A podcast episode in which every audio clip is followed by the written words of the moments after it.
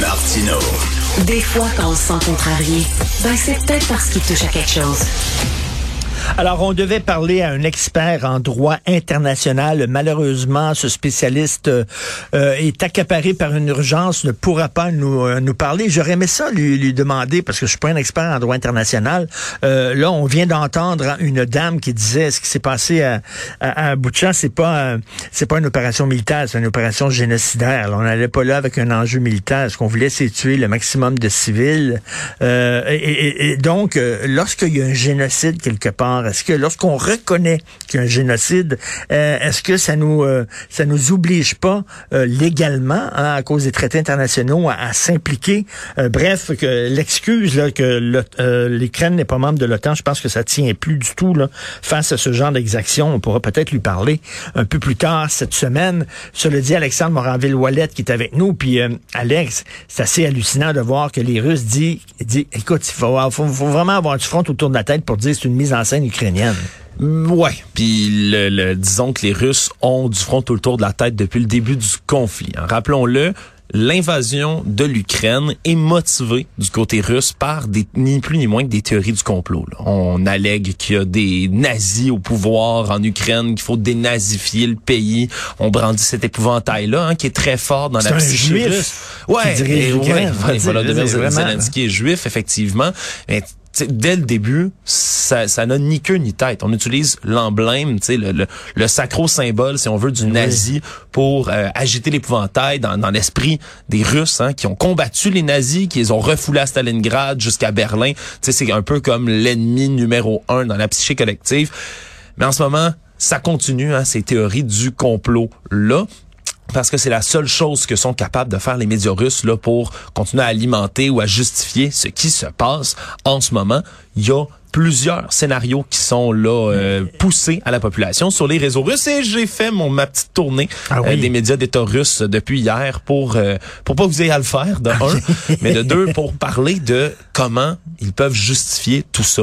Alors, la première théorie que eux poussent constamment, c'est le fait que ce serait les États-Unis et l'Ukraine qui auraient mis en scène ce massacre-là à Boutcha.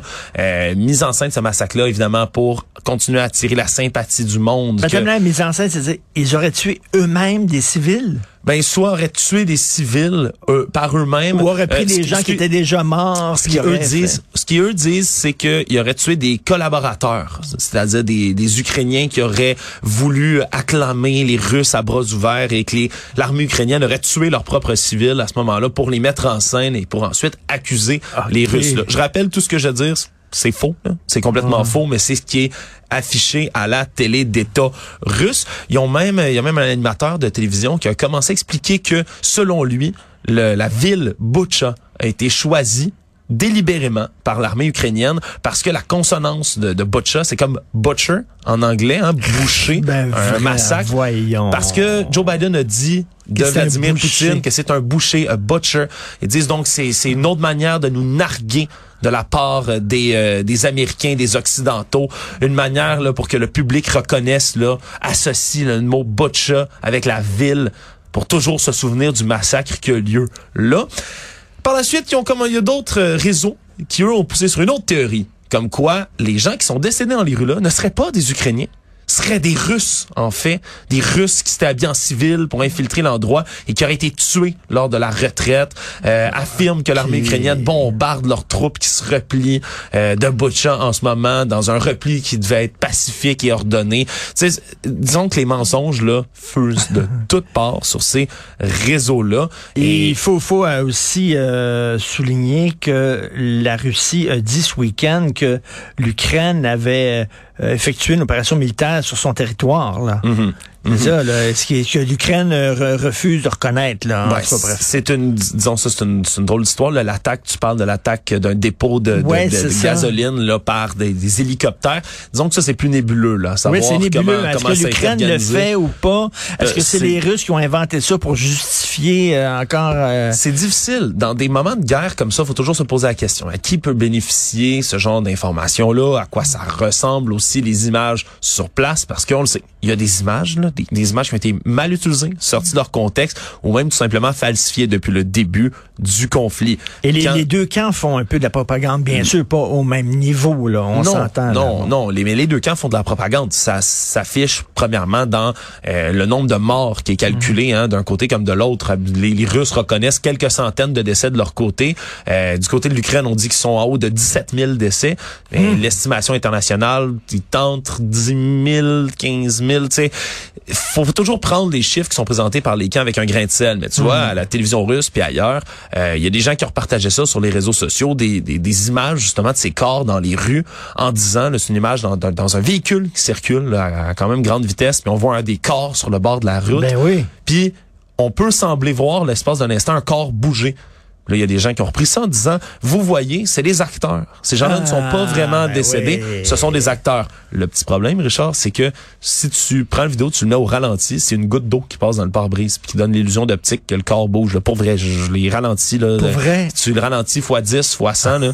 Tu le vois, il y a, y a jamais ce corps-là ne bouge. Là. Tu sais, c'est, c'est, c'est assez ahurissant. Tout ah. comme il y a des images qui ont été utilisées en début de conflit, repris là, par des gens qui voulaient justifier là, l'invasion de, de l'Ukraine. On voyait là des corps dans des sacs mortuaires, tu sais, sur une image avec un reporter devant qui parlait en disant « Voyez ce qui se passe, il y a des massacres ». Mais en arrière, ils disent « On peut voir un corps bouger dans ce sac mortuaire-là, on le voit bouger effectivement ». Et donc, les Ukrainiens mentent. Savez-vous c'était quoi le problème avec cette image-là? C'est que ça avait, c'était pas du tout, du tout, du tout en Russie, ni en Ukraine, pardonnez-moi. C'est une image qui datait de, de, de début février à Vienne, une manifestation pour le climat. Ben, des gens qui étaient, ben oui, des gens dans des sacs mortuaires pour représenter oui. le futur de l'humanité si on ne fait rien. Mais c'était une protestation, c'était tous des gens vivants dans ces sacs-là. C'était pas en Ukraine du tout. Donc, faut toujours faire attention aux images qui sont rapportées. Mais là, les médias internationaux sont à Boutcha. On voit les images, les corps dans les rues, c'est, c'est immanquable. Et mm-hmm. même si la télévision d'État russe va continuer à pousser les mensonges, les nombreux scénarios, c'est certain que c'est pas vrai. Faut faire attention avec tout ça. Puis même que sont en train de paranoïer puis de, de déposer des scénarios. Il y a un animateur de télé qui disait là, un peu plus tôt aujourd'hui en Russie, l'Occident va sûrement simuler une attaque au gaz Novichok dans un métro européen ou autre chose pour tenter de nous faire porter le chapeau. Toutes les forces de l'information satanique de l'Ouest sont contre oh boy, nous. Okay. Ouais, on a utilisé le mot en S, satanisme.